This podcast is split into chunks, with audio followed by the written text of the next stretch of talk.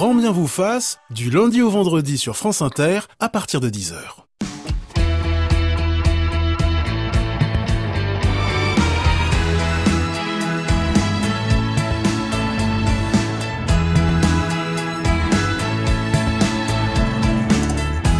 Bonjour à tous, heureux de vous retrouver en direct ou en podcast. Il y a quelques semaines, nous vous proposions une émission consacrée à la pollution atmosphérique qui nous tue à petit feu et ce matin, nous vous délivrons quelques clés pour protéger au maximum nos poumons de la mauvaise qualité de l'air intérieur et extérieur.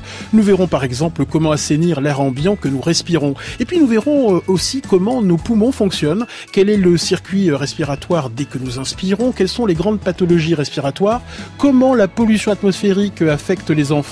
Et les plus vieux d'entre nous. On s'intéressera également à la BPCO, la bronchopneumopathie chronique obstructive, une maladie inflammatoire des bronches qui affecte surtout les fumeurs.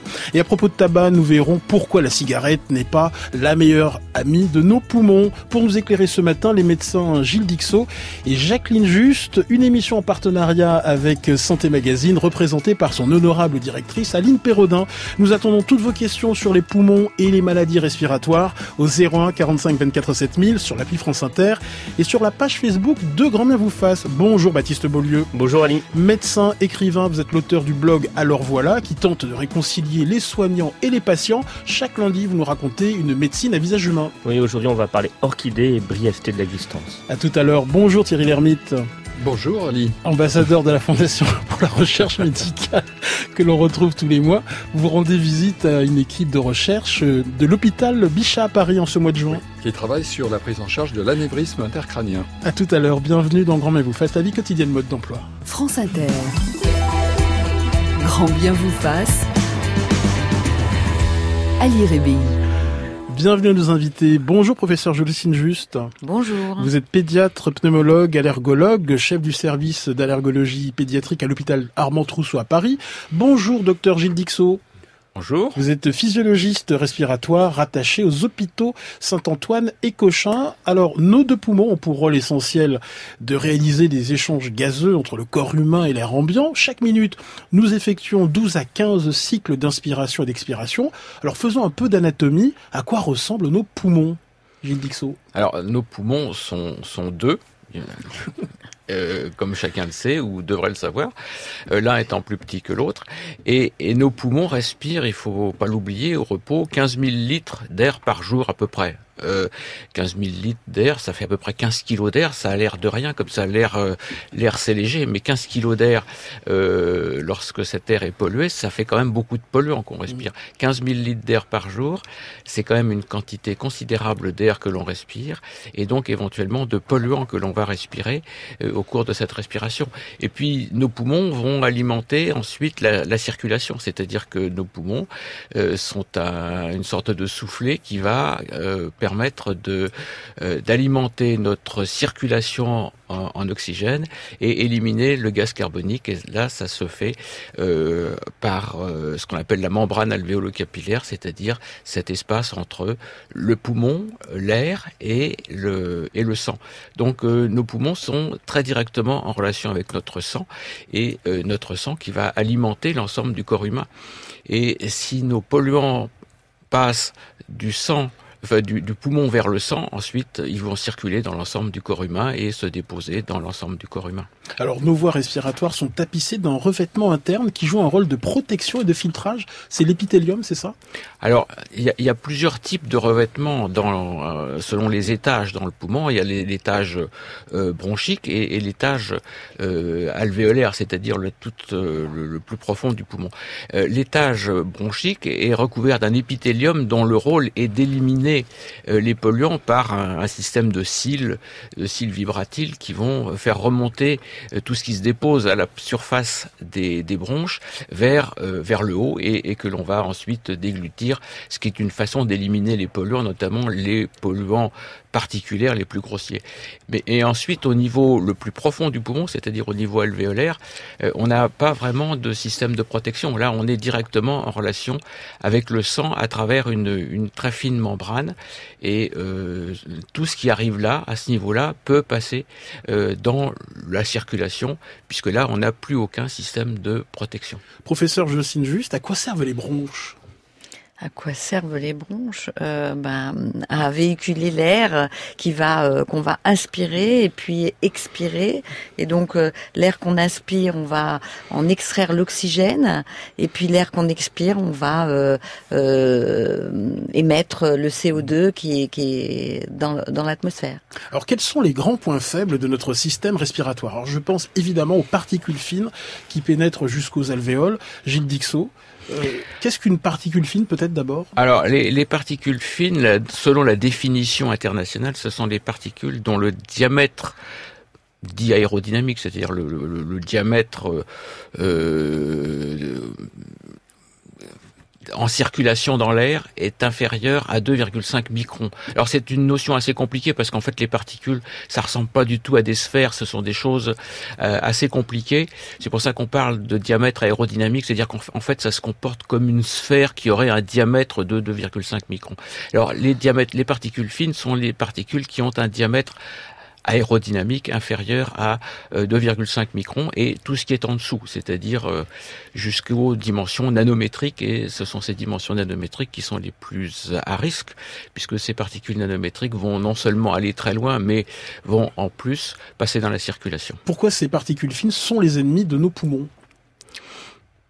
Alors ces particules fines sont les ennemis de nos poumons parce que euh, on n'a pas de système de protection efficace contre ces particules fines, alors que pour des particules plus grossières, des, des particules de 10 microns par exemple, on a euh, un système de protection qui est assez efficace, qui est le nez et les voies aériennes supérieures et, et la trachée et les grosses bronches, puisque euh, par des phénomènes d'impaction, euh, ces particules vont être arrêtées à ces niveaux et vont remonter euh, par euh, le, les- grâce aux cils vibratiles, euh, vont remonter jusque dans la, le haut de la trachée et être déglutis. On n'a pas de protection contre les particules fines et ultra fines, et même les particules ultra fines vont depuis le nez passer directement dans le cerveau, euh, sans même passer par les poumons. Jocelyne Juste Oui, c'est ça. Et, euh, et ça va euh, créer une inflammation. Euh, alors, au niveau des macrophages alvéolaires, qui sont des cellules du poumon euh, qui euh, justement nettoient un peu le poumon, on peut retrouver ces particules fines qui sont euh, ingérées, on va dire, par ces cellules euh, un peu poubelles. Mais euh, même là, euh, il peut y avoir des dégâts liés à la présence de particules fines au niveau euh, des macrophages alvéolaires. Alors est-ce que vous constatez une forte augmentation des consultations à cause de la pollution atmosphérique? Clairement, oui. Euh, clairement, il y a des études internationales depuis euh, la nuit des temps, je dirais, qui montrent que chaque fois qu'il y a pic de pollution, il y a augmentation des venues aux urgences pour asthme, euh, consommation de médicaments anti-asthmatiques. euh, euh, ça, c'est connu depuis toujours. Et puis après, dans les années 2000, on a vu que la pollution de fond, c'est- celle qu'on respire en dehors des pics, est également responsable de pathologies et d'émergence de nouvelles pathologies. Et pour vous, les médias ont tendance à, à ne parler que des pics de pollution et pas assez de, de la pollution de fond. Oui, euh, mais parce que c'est des de- données un peu nouvelles et cette pollution de fond, elle est surtout euh, mauvaise pour les jeunes enfants. Ça a été montré dans des études de cohorte où on suit des enfants euh, de la naissance jusqu'à l'âge de 5-6 ans où la croissance pulmonaire se fait. Et bien, on a montré par des, des modèles mathématiques en fonction de l'exposition vie, enfin dans les cinq premières années, à la pollution en dehors des pics, que vous avez euh, une répercussion sur la croissance pulmonaire des enfants. Aline Perraudin de Santé Magazine. Ce qui est incroyable, c'est que la pollution tue pratiquement aujourd'hui autant que l'alcool. Et, euh, et ça, je pense qu'on ne sait pas encore rentré. Enfin, on, on s'imagine pas encore ces 48, 48 000 personnes par an en France. Oui, tout à fait. C'est énorme. Gilles Dixot. Oui, alors euh, 48 000 personnes euh, en, en termes de surmortalité, mais seulement si on ne tient compte qu'un certain, que d'un certain nombre de pathologies. Mm. Si on prend en compte l'ensemble des pathologies, on arriverait plutôt à une surmortalité de l'ordre de 70 000 euh, par an. Donc ça n'est pas négligeable et c'est au- autant que l'alcool, le tabac. Enfin bon, euh, et c'est c'est pas quelque chose qu'on imaginait autrefois parce que justement on ne prenait en compte que les pics de pollution. Et on sait que les pics de pollution ne sont que la partie émergée de l'iceberg, comme on dit, et pas euh, la, la, principale, le principal cause de maladies respiratoires et cardiovasculaires. Oui, et puis en prenant en compte que les pathologies respiratoires, on parlait de l'asthme, euh, de la bronchopathie chronique, l'insuffisance respiratoire, puis maintenant on voit que c'est plus que ça. C'est, euh, comme l'a dit Gilles Dixot, les, les pathologies vasculaires, l'accident vasculaire cérébral, l'infarctus, euh, les pathologies auto-immunes, euh, le diabète. Il y a un lien entre le diabète et la pollution, les maladies auto-immunes, les pathologies neurologiques, euh, les, maladies neurodégénératives et la pollution. Donc c'est enfin, on en découvre tous les jours et c'est vraiment un peu effrayant. Hein. Une question qui revient pas mal ce matin, pourquoi est-ce que la pollution atmosphérique aggrave-t-elle les allergies et l'asthme? Alors, pour des euh, raisons qui sont multiples, je vais essayer de faire simple. Euh, bon, c'est un irritant, donc l'irritant s'entraîne une inflammation, ça c'est simple. Mais c'est pas uniquement ça, ça va euh, modifier notre immunité, le polluant, euh, et, et, donc euh, rendre des, des choses, des, des, sujets qui n'étaient pas allergiques, qui vont devenir allergiques parce que leur immunité n'est plus la même. Et puis ça va modifier les pollens. Les pollens qu'on respire deviennent plus allergisants parce qu'ils sont soumis à la pollution. Donc la fois une modification des pollens, une modification du système immunitaire, un effet irritant. Euh, voilà, on a toute la combinaison pour augmenter l'asthme et les allergies.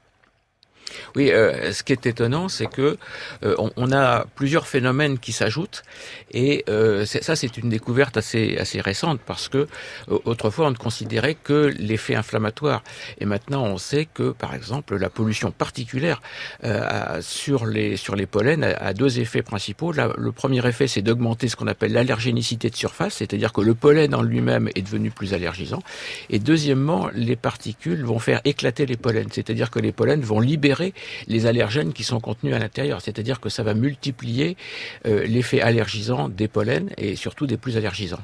Et ce qui explique que les pollinoses en ville sont plus sévères, enfin le fait d'être allergique au pollen en ville est, plus sévère qu'à la campagne. Alors, alors on pourrait penser qu'à la campagne on est plus exposé, mais non, parce que le polluant va modifier euh, le pollen et le rendre plus toxique question extrêmement difficile. Comment protéger nos poumons de la pollution atmosphérique? On ne va pas se balader dans la rue avec des bouteilles d'oxygène. Vous, Jocelyne, juste, vous militez par exemple pour l'interdiction du diesel.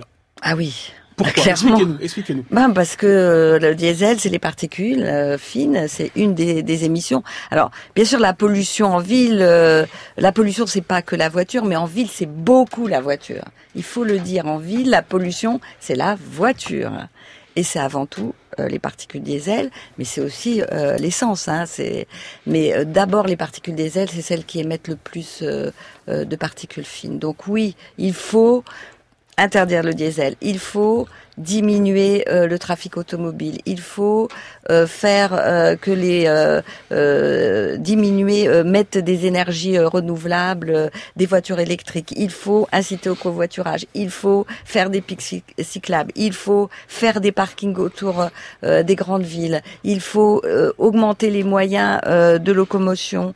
voilà, en ville d'autres l'ont fait, c'est possible, ça entraîne une amélioration de la qualité de l'air et ça entraîne une amélioration euh, des pathologies liées à la pollution.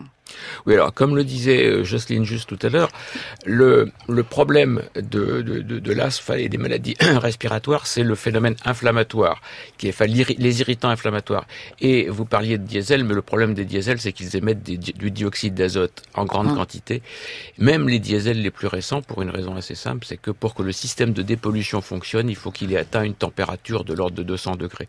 Autrement dit, les 10 premiers kilomètres que vous faites en ville, euh, vous avez un système de dépollution qui n'est pas efficace et vous émettez des oxydes d'azote et ces oxydes d'azote euh, non seulement sont des irritants pour les voies aériennes mais sont aussi des sources de polluants secondaires comme l'ozone et, et d'autres et, des particules secondaires. Donc euh, le diesel en ville, c'est une chose qu'il faudrait oublier.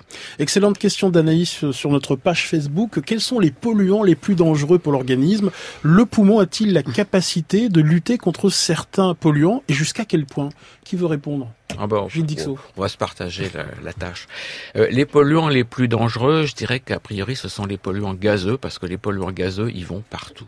Euh, on parlait du, du dioxyde d'azote à l'instant, qui est un irritant euh, des voies aériennes extrêmement puissant, et, et c'est un facteur de développement de, de maladies asthmatiques, enfin de création et, et d'aggravation de maladies asthmatiques. Mais il y a un autre polluant gazeux qui est extrêmement actif aussi, c'est l'ozone, que l'on voit apparaître lors des fortes chaleurs en été de fort ensoleillement.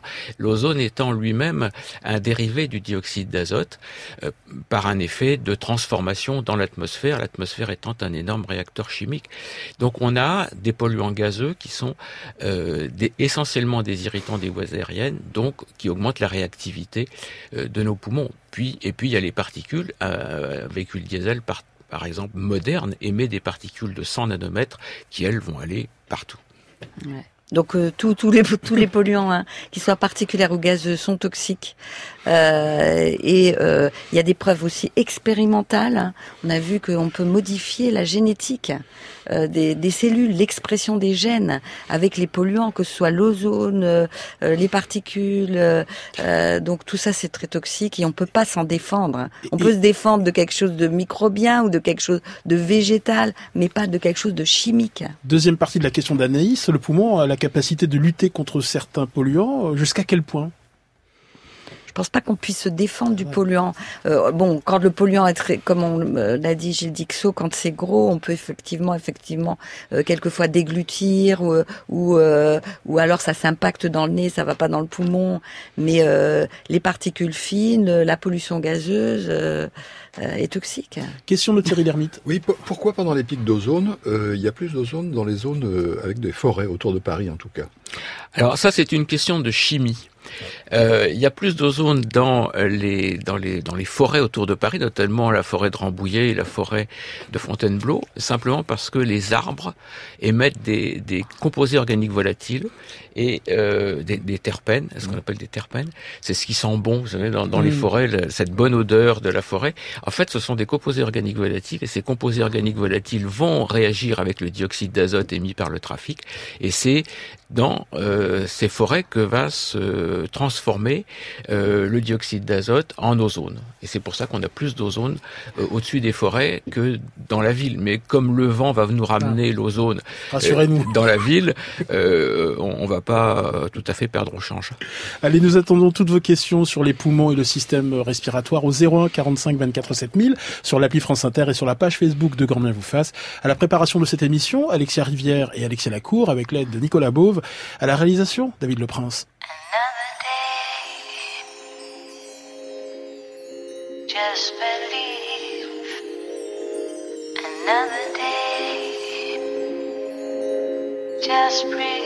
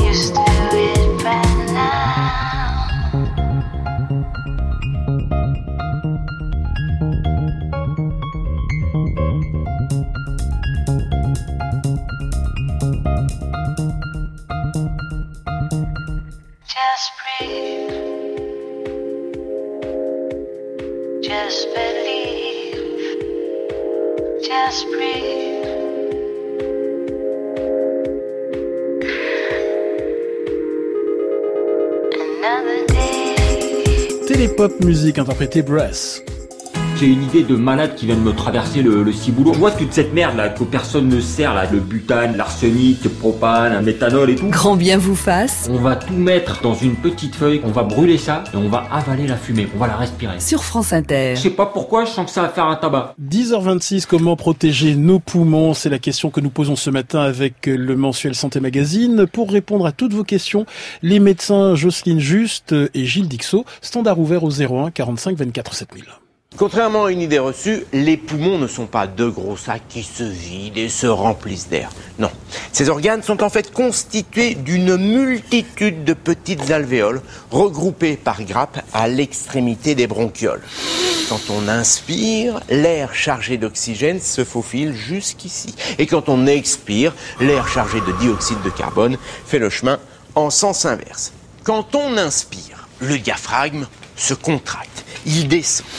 Les poumons qui reposent sur ce muscle s'étirent, leur volume augmente. À ce stade, la quantité d'air dans les poumons est toujours la même. Simplement, cet air occupe, vous le voyez, un plus grand volume. Par conséquent, la pression de l'air dans les poumons diminue. Quand elle devient inférieure à la pression de l'air à l'extérieur, eh bien, l'air de l'extérieur s'engouffre tout seul à l'intérieur des poumons et vient gonfler les alvéoles. Petit rappel pédagogique du fonctionnement de nos poumons dans l'émission C'est pas sorcier. Alors le tabac reste l'un des principaux ennemis de nos poumons et un auditeur nous demande, enfin nous dit j'ai arrêté de fumer il y a environ 25 ans. Quel aspect peuvent avoir mes poumons? Sont-ils noirs ou gris comme euh, on peut le voir sur certaines photos? Et, et quel risque après de nombreuses années d'arrêt? Gilles Dixot.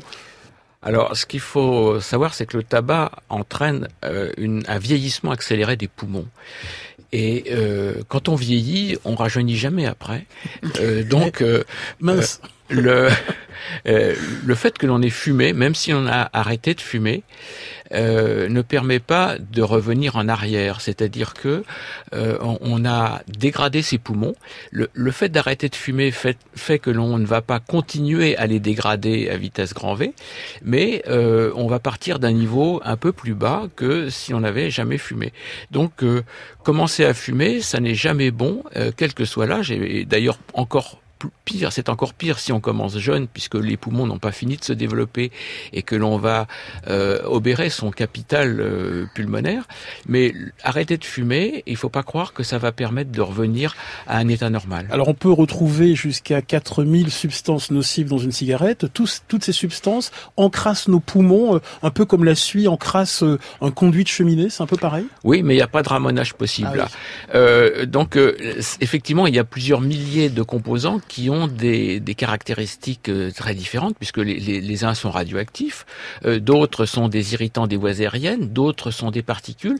Donc, on, cumule là les effets de différents types de polluants euh, qui vont se déposer dans nos poumons et qui vont ensuite passer dans la circulation pour entraîner des maladies cardiovasculaires. Court-on un risque pour sa santé dès la première cigarette? Bien sûr, on court un risque pour sa santé dès la première cigarette, puisque dès la première cigarette, on va inhaler des milliers de composants qui sont des composants irritants, cancérogènes euh, et multiples. Quel est d'ailleurs le processus cancérogène euh, quand on fume?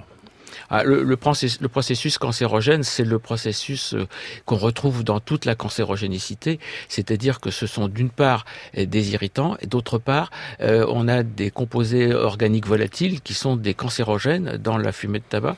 Et ces cancérogènes vont se déposer dans nos bronches, qui vont être irrités par les autres composants, donc on a une double, un double composant qui va intervenir dans la cancéro- cancérogénicité. Professeur Jolocine, juste sur le, c'est difficile à dire, hein, Thierry Lhermitte me regarde avec un œil très malicieux, euh, sur le tabagisme passif. Oui.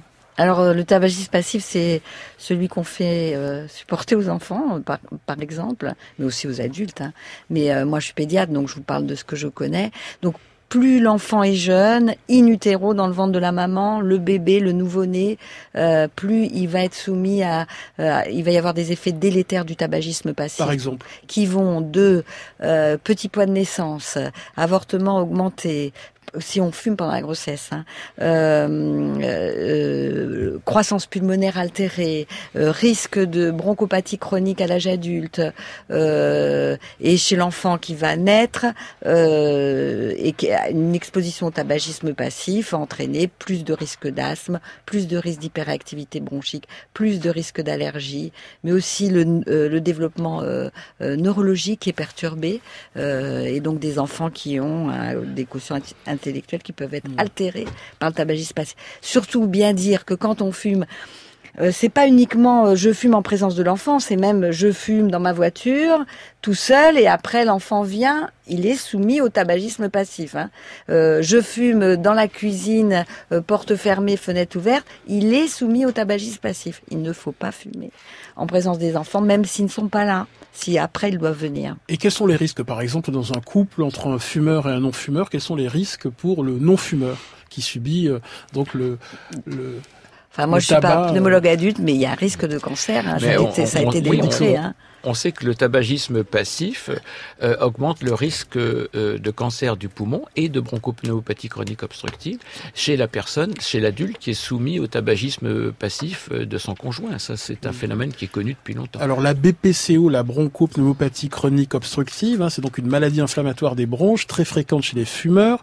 Euh, la BPCO touche 5 à 10% de la population selon un rapport de l'INSERM. Quels sont les symptômes? Alors, le, le symptôme de la bronchopathie chronique, la bronchopathie chronique obstructive, c'est d'abord l'atout.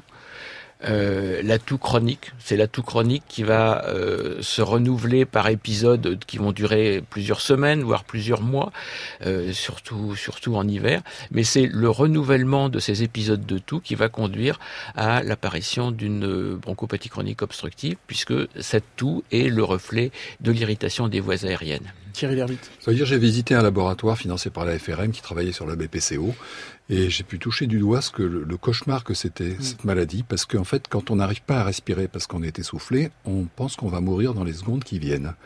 Donc euh, j'ai expérimenté un petit appareil qui vous fait ressentir ce que c'est que d'avoir du mal à inspirer et du mal à expirer.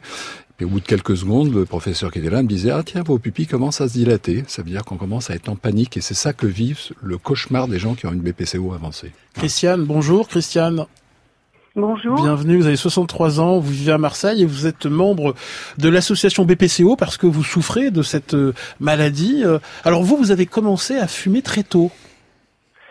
J'avais l'habitude de dire que j'ai commencé à fumer à l'âge de 15 ans et j'ai réalisé un jour qu'en fait j'ai fumé dès ma naissance puisque mon père était euh, un gros fumeur. Donc Mhm. j'ai fumé toute ma vie jusqu'à 60 ans. Alors que s'est-il passé la quarantaine venue, euh, Christiane? Mais à la quarantaine venue, j'ai accumulé euh, tous les symptômes qui ont été décrits et qui sont considérés souvent comme absolument banals. La toux, les crachats, ensuite on fait une bronchite l'hiver et ensuite deux bronchites, on en fait aussi l'été.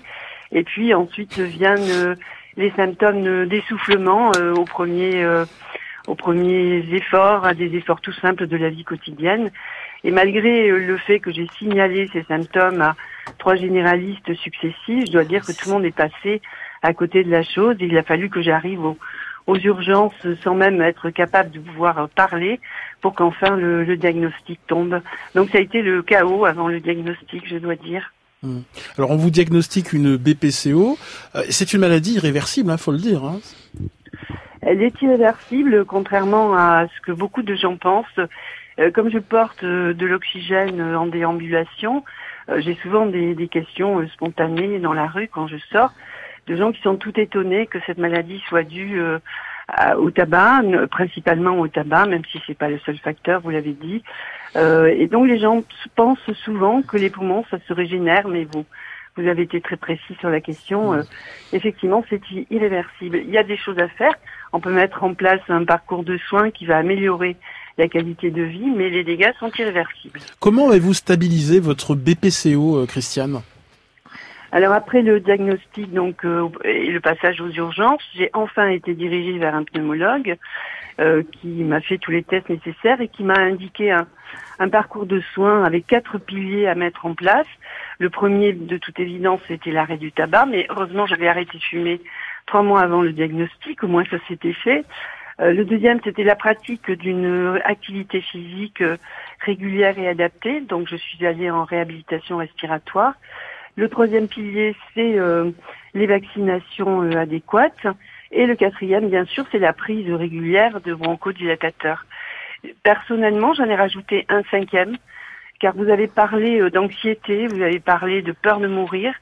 Effectivement, c'est le premier euh, symptôme extrêmement difficile à gérer pour les patients, c'est la panique, c'est la peur, c'est l'anxiété. Donc moi, j'ai rajouté la méditation de pleine conscience et que je pratique depuis trois ans. Et j'en profite pour euh, remercier euh, quelqu'un qui m'a beaucoup aidé par sa générosité euh, il y a trois ans.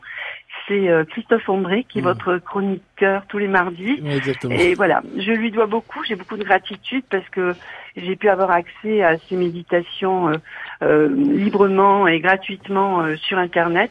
Et ça a considérablement changé ma vie. Très beau témoignage de, de Christiane, hein, professeur Jocelyne Juste. hein. Ouais, 唉 c'est une pathologie euh, dramatique parce que euh, euh, le diagnostic n'est pas fait, il est fait avec euh, retard parce que devant une toux chronique, bon, on s'habitue à sa toux et puis voilà, on entend quelqu'un qui tousse en permanence et, et le diagnostic n'est pas fait parce qu'il n'y a pas d'autres symptômes. On prend pas la tension artérielle, euh, on prend pas la mesure du souffle malheureusement. C'est ça le, qui serait le dépistage, c'est de faire des, des explorations fonctionnelles respiratoires à des gens qui toussent de façon chronique et dire vous avez une BPCO. Et euh, ça, ça devrait être généralisé d'ailleurs aux médecins euh, généralistes pour dépister la, la BPCO tôt. Tiens, on a un généraliste sous la main, Baptiste Mm. Bollier. Je, je trouve ce témoignage très intéressant parce qu'elle abordait le thème de l'anxiété et c'est vrai que le tabac, c'est souvent aussi un dérivatif chez les personnes qui sont euh, depuis l'enfance euh, bah, soumises à un terrain plutôt anxieux. Et ça, c'est important de le dire que euh, on entend souvent oh mais il faut arrêter de fumer, t'as un peu cherché ta maladie. Les choses sont souvent Mm. plus compliquées que ça avec le tabac. hein. Gilles Dixot. Oui, euh, ce que ce que cette euh, patiente a bien euh, clairement dit, c'est que euh, le- la maladie, la BPCO, est souvent diagnostiquée tardivement. On voit arriver à l'hôpital pour des explorations fonctionnelles respiratoires des patients qui n'ont jamais été explorés et qui ont déjà une BPCO avancée et, et qui commencent à se manifester auprès de leur médecin quand ils commencent à être essoufflés. Et quand ils commencent à être essoufflés, c'est déjà très tard parce que euh, la, la- la maladie a déjà beaucoup progressé. Là, on peut avoir développé un emphysème et euh, à ce moment-là, on est déjà sur la mauvaise pente. C'est quoi un emphysème Un emphysème, c'est une destruction du poumon. Euh, euh, Christiane, sans culpabiliser euh, les fumeurs hein, qui nous écoutent euh, ce matin, euh, qu'avez-vous envie de leur dire? Alors je signale contre-productif. Je signale que selon le baromètre de Santé publique France, on assiste à une baisse d'un million six cent mille fumeurs depuis deux ans. Qu'est-ce que vous avez envie de dire aux fumeurs, euh, Christiane? J'ai envie de dire qu'ils ont raison. Je, euh, le fait d'avoir suivi le parcours de soins que je vous ai raconté m'a permis de, de me reconstruire et, et enfin de refaire des projets. Et donc, euh, je me suis engagée dans une formation de patiente experte que j'ai achevée. Et donc, j'ai précisément fait mon sujet de mémoire de DU sur euh, euh, traitement du sevrage tabagique, des progrès. Oui, oui, la conclusion était il y a des progrès. euh, grâce au- à toutes les actions euh, euh, de, de nos gouvernants, euh, de notre ministère, et, euh, aussi euh, grâce à euh, des innovations qui commencent à apparaître. Et je reparle encore de la méditation de pleine conscience, qui est un outil de maintien du sevrage tabagique euh, euh, qui, moi, personnellement, m'a aussi euh, beaucoup aidé. Il y a des études aux États-Unis de ce côté-là. Mais vous, Christiane, en tant que patiente experte, qu'est-ce que vous avez envie de dire aux, fumeurs? Sans les culpabiliser, sans être euh, Alors, je leur dis, en fait, je leur donne pas de consignes, je les accompagne surtout dans les efforts. Euh, Santé publique France euh, montre aussi que sur l'ensemble des fumeurs de 18 à 75 ans, euh, 70% ont fait au moins une tentative pour arrêter de fumer. Il dit quoi ce chiffre? Il dit que quand on fume, on n'est pas très à l'aise avec le fait de fumer et que même si on n'est pas absolument conscient, confusément, on ressent bien qu'il y a un problème avec la cigarette. Donc, euh, il ne s'agit pas, surtout pas de les culpabiliser parce qu'on on les braque quand on les culpabilise, et plutôt de les accompagner, de les encourager, de dire oui, c'est normal de rechuter, on fait quatre rechutes en moyenne, euh, c'est normal que ça soit difficile, mais voilà, tu vas y arriver. Bon, j'en accompagne euh, plusieurs, j'en rencontre beaucoup euh, au cours de l'éducation thérapeutique et voilà. J'ai une attitude de soutien inconditionnel en Mais- disant tu vas y arriver, d'autres y sont arrivés, toi aussi. Merci Voilà. beaucoup, Christiane. L'association, c'est donc? L'association euh, BPCO, donc voilà, je suis très active comme patiente experte et aussi au sein de l'association euh, BPCO qui œuvre beaucoup pour la reconnaissance de cette pathologie et qui a une particularité, c'est de mêler des membres qui sont des soignants et des patients et donc nous travaillons ensemble. Juste. Un mot de dire que euh, les pédiatres pensent que l'origine de la BPCO de l'adulte euh, est peut-être dans l'enfance et est liée à euh, justement le tabagisme actif de la maman in utero et de la famille pendant l'enfance qui va altérer la croissance pulmonaire et prédisposer quand l'enfant va fumer à l'adolescence à la bronchopathie chronique. Donc l'autre message c'est s'il vous plaît, tenez compte de ça par rapport à vos enfants et, euh, et ne fumez pas euh, dans les domiciles, dans les, euh, les endroits clos, euh, dans la voiture, euh, dans la cuisine. euh, Nulle voilà. part. Merci Nulle part. beaucoup, Christiane, de nous avoir appelés. Allez, il est temps de retrouver la chronique de notre romancier médecin Baptiste Beaulieu. France Inter, grand bien vous fasse. Ouais, apparemment, je suis venu un peu tôt, quoi. Je venais une heure plus tard, j'étais peut-être en pleine santé, si ça se trouve. Et voilà, exactement. Alors voilà. Baptiste Beaulieu, tous les lundis, vous nous proposez une médecine à visage humain.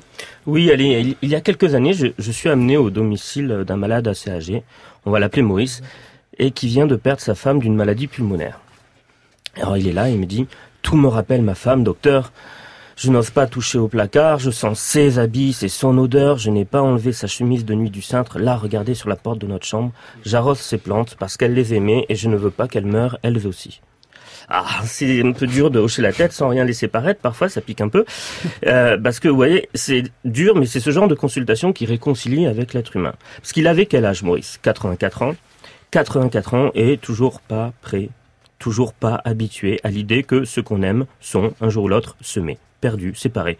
La mort, ça va pour soi, mais quand ça touche les autres, et c'est cela qui fait notre grandeur. Qu'on puisse s'attacher autant à un être un autre être humain au-delà des frontières de nos peaux, parce que nos peaux sont des frontières. hein. On ne sait pas nous-mêmes très bien ce qui se passe dessous, alors sous celle des autres. Bref, que cet animal, l'homme, se sache condamné à n'être qu'amas d'atomes qui pensent, banni sur un amas d'atomes en rotation autour d'un volcan en perpétuelle éruption, c'est peut-être tragique ou risible, mais que c'est beau, que c'est unique, que c'est précieux. Je veux dire, imaginez deux tas d'atomes qui se rencontrent, s'accompagnent le temps d'une existence, 30 ou 40 ans, tout ça pour être disjoint, dissocié, arraché.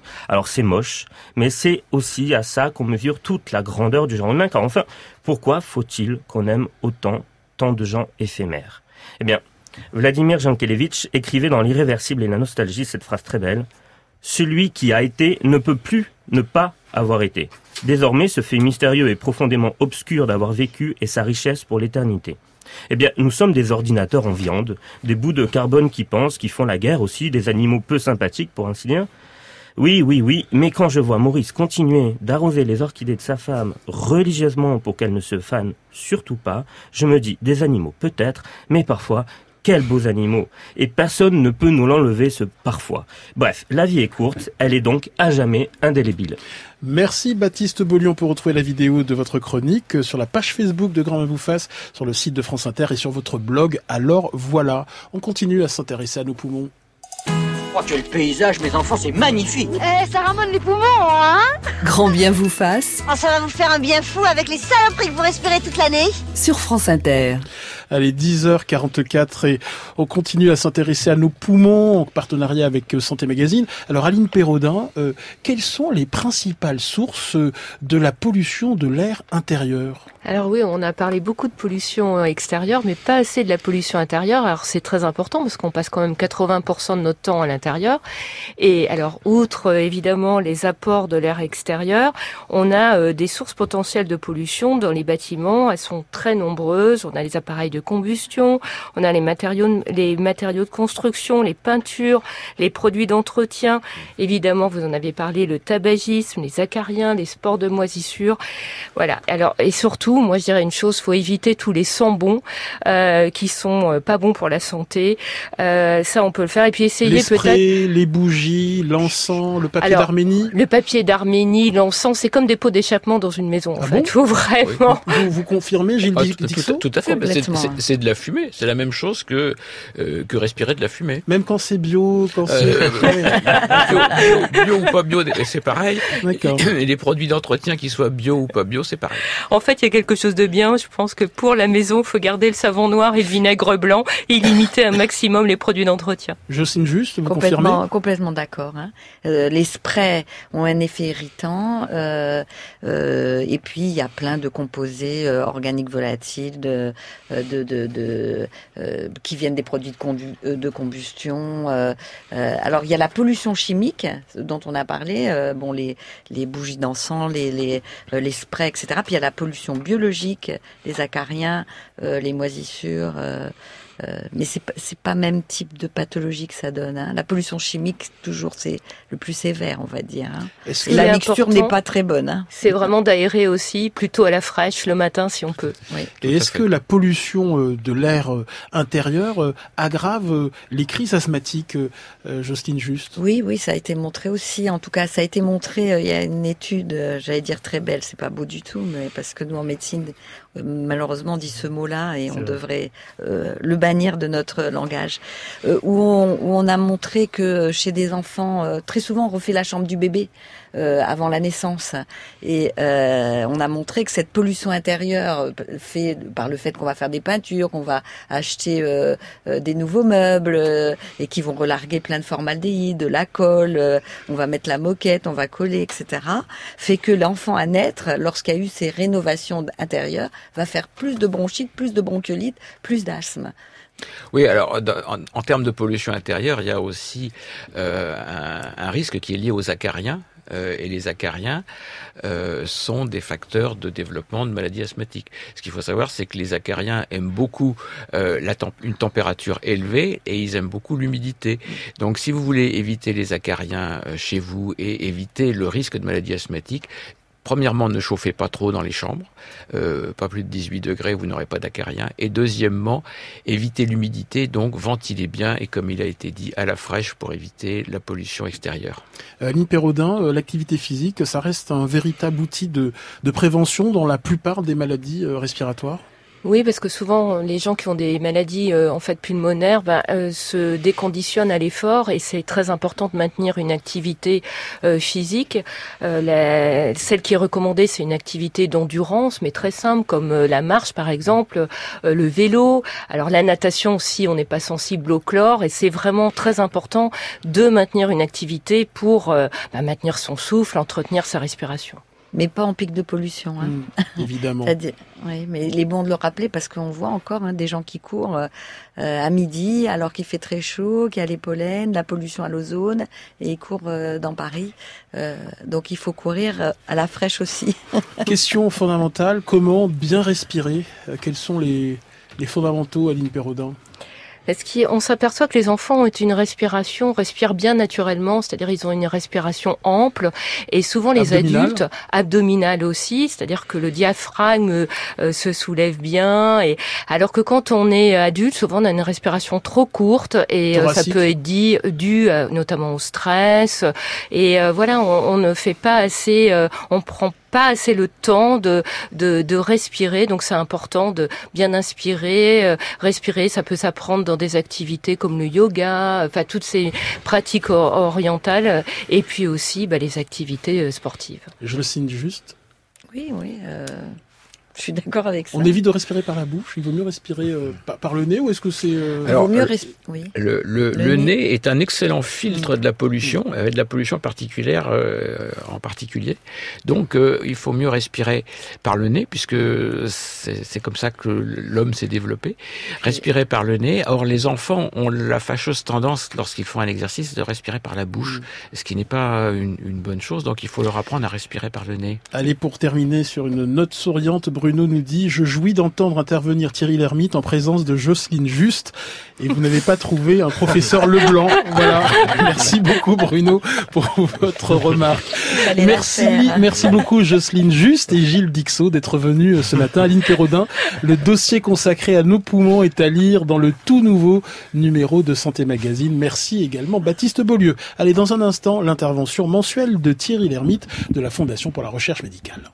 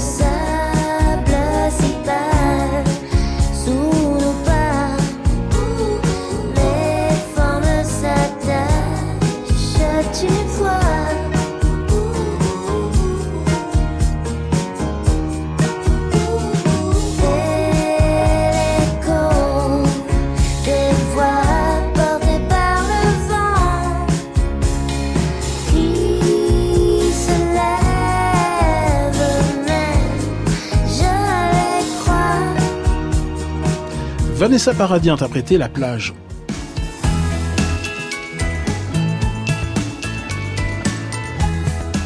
Thierry Lhermitte, vous êtes donc l'un des ambassadeurs de la Fondation pour la recherche médicale. Vous avez euh, récemment rendu visite à Frédéric Chaubert et ses collaborateurs au laboratoire de recherche vasculaire translationnelle à l'hôpital Bichat à Paris. Frédéric Chaubert, chercheur et professeur de chimie à l'université Paris 13. Les chercheurs que vous avez euh, rencontrés développent une technique innovante d'insert bioréactif pour améliorer la prise en charge des anévrismes intracrâniens. Alors ce laboratoire n'est pas classique. Qu'a-t-il de particulier euh, Thierry D'abord, c'est un très gros laboratoire, c'est 200 personnes. Il est interdisciplinaire, c'est-à-dire qu'il est constitué de biologistes, de médecins et de chimistes. Et la Fondation pour la recherche médicale a financé ce projet dans le cadre justement d'un appel d'offres spécifique qui imposait une véritable collaboration entre les biologistes et les chimistes pour explorer de nouveaux territoires de recherche. Et le laboratoire est aussi translationnel, c'est-à-dire qu'il va de la recherche à la clinique et les chercheurs ont une véritable volonté de transférer le produit de leur recherche le plus rapidement possible vers les patients. Alors la maladie au cœur de toutes ces recherches, c'est l'anévrisme intracrânien. Est-ce que vous pouvez nous expliquer ce que c'est? Eh ben, L'anévrisme intracrânien, c'est une dilatation anormale sur une artère du cerveau, ce qui crée une poche de sang comme une hernie sur une chambre à air. Il y a environ 5% de la population qui est concernée. En général, il n'y a pas de symptômes parce que la dilatation est présente, mais il ne se passe rien. Malheureusement, dans certains cas, elles seront. C'est la rupture d'anévrisme qui entraîne une hémorragie et le sang se déverse dans une partie du cerveau. C'est l'AVC. Et les conséquences sont lourdes parce que la moitié des patients meurent ou ont de graves séquelles à vie. Et environ 5% de la population est concernée. Alors pour éviter d'en arriver à ces situations euh, dramatiques, il est possible de traiter un anévrisme par la chirurgie. Euh, dans quel cas opère-t-on et comment fait-on? Ben, on opère euh, donc quand l'anévrisme a une taille d'au moins 5 à 7 mm. Alors le traitement, ça consiste à remplir la poche de sang avec un insert métallique. C'est pas un bout de métal. Hein. Les chirurgiens insèrent, utilisent soit un coil, c'est-à-dire une sorte de fil de platine extrêmement souple, qui s'enroule dans la poche comme une pelote, soit un web, qui est un insert qui ressemble à un mini panier à salade. Alors, des inserts qui sont pas donnés. Le coil, ça coûte environ 1000 euros et il en faut plusieurs, 3, 4, 5, 6. Et le web, c'est 12 000 euros. Mais un seul suffit pour combler la dilatation. Et les inserts, on les met en place avec l'aide d'un cathéter qui est introduit dans l'artère fémorale au niveau de la jambe et qui suit le chemin des artères pour remonter jusqu'à l'anévrisme. Et quand la poche est comblée par l'insert, il y a une sorte de caillot de sang qui se forme et puis une cicatrisation partielle qui se fait autour de la poche. Alors cette prise en charge a malheureusement des, des limites et les patients doivent être suivis à vie. Pourquoi? Et oui, parce que chez 30% des patients, le caillot se tasse et si la cicatrisation est imparfaite, l'anévrisme peut alors récidiver. Et c'est un risque et une cause de stress très importante chez les patients qui ont une espèce d'épée de Damoclès euh, dans le cerveau. Et c'est là toute l'importance du projet de Frédéric Chaubet et de ses collaborateurs qui cherchent une solution pour favoriser la cicatrisation définitive des anévrismes. Alors expliquez-nous leur recherche. Alors ils ont eu l'idée d'ajouter sur les dispositifs métalliques, sur, sur le fil, une substance qui permettra la cicatrisation rapide de l'anévrisme en recrutant des molécules et des cellules cicatrisantes. Et pourquoi rapide? Parce que pour que la cicatrisation intervienne avant que le caillot ne se rétracte et que donc ça cicatrise complètement euh, l'anévrisme. Voilà. La substance qu'ils ont choisie, c'est un extrait d'algue brune qui s'appelle le fucoïdane, qui est sans danger pour l'organisme et qui a plusieurs propriétés intéressantes parce que il se lie aux plaquettes sanguines, ce qui pourrait favoriser la, la formation du caillot, et ils attirent les facteurs de croissance qui, à leur tour, devraient attirer des cellules cicatrisantes. la société qui fournit le fucoïdane, elle est en France, sur l'île d'Ouessant, où sont produites les algues brunes, et les conditions de culture des algues et d'extraction du fucoïdane garantissent la fiabilité de ce produit pour un usage clinique. pourtant, il est très difficile de fixer euh, efficacement quoi que ce soit sur du métal. Comment font-ils? Eh oui, sur du métal, on peut pas fixer grand-chose, on peut pas mettre de peinture. Il faut vraiment une liaison chimique forte alors ils ont trouvé une molécule qui va se lier fortement à la fois avec le métal et avec le fucoïdane. Mais c'est une technique de recouvrement qui est déjà euh, validée pour les stènes vasculaires, mais ici il faut la mettre au point pour une autre maladie avec des effets euh, attendus un peu différents. Et c'est une technologie qui est sans danger, par elle n'utilise ni solvant ni réactif toxique. Alors où en sont les chercheurs aujourd'hui, euh, Thierry? Ben, Aujourd'hui ils mettent au point le recouvrement des inserts avec le fucoïdane, ensuite ils font des tests sur des animaux modèles et s'assureront que la capacité à cicatriser est bonne. Et cette partie du projet, c'est une équipe de Limoges qui le fait. Et le procédé de recouvrement pourrait être très rapidement utilisé chez l'homme si les résultats sont concluants parce qu'il est déjà validé pour les stènes vasculaires. Donc l'objectif à terme, c'est de ne plus avoir besoin de suivre les patients après la première intervention, car l'anévrisme serait définitivement cicatrisé et les patients n'auraient plus à craindre de récidive. Thierry Lhermitte, comment aider euh, l'équipe de Frédéric Chaubet et bien d'autres équipes soutenues par la Fondation pour la recherche médicale? Eh ben C'est tout simple, en envoyant le SMS don au 92 300 et vous donnerez 10 euros sur votre facture téléphonique. À la Fondation pour la recherche médicale, toutes les informations sur frm.org. Merci beaucoup Thierry Lhermitte, j'étais ravi de passer cette session avec vous. Vous revenez évidemment la saison prochaine. Demain, on Merci pour le chèque. Demain, on s'intéresse à la santé mentale et aux personnalités difficiles de quelques personnages historiques en compagnie du docteur Patrick Lemoine et de Christophe André. N'hésitez pas à poser euh, toutes vos questions sur les personnalités narcissiques, histrioniques, paranoïaques, euh, impulsives de votre entourage et qu'on n'aimerait pas avoir comme chef d'État ou comme euh, dirigeant au 01 45 24 7000.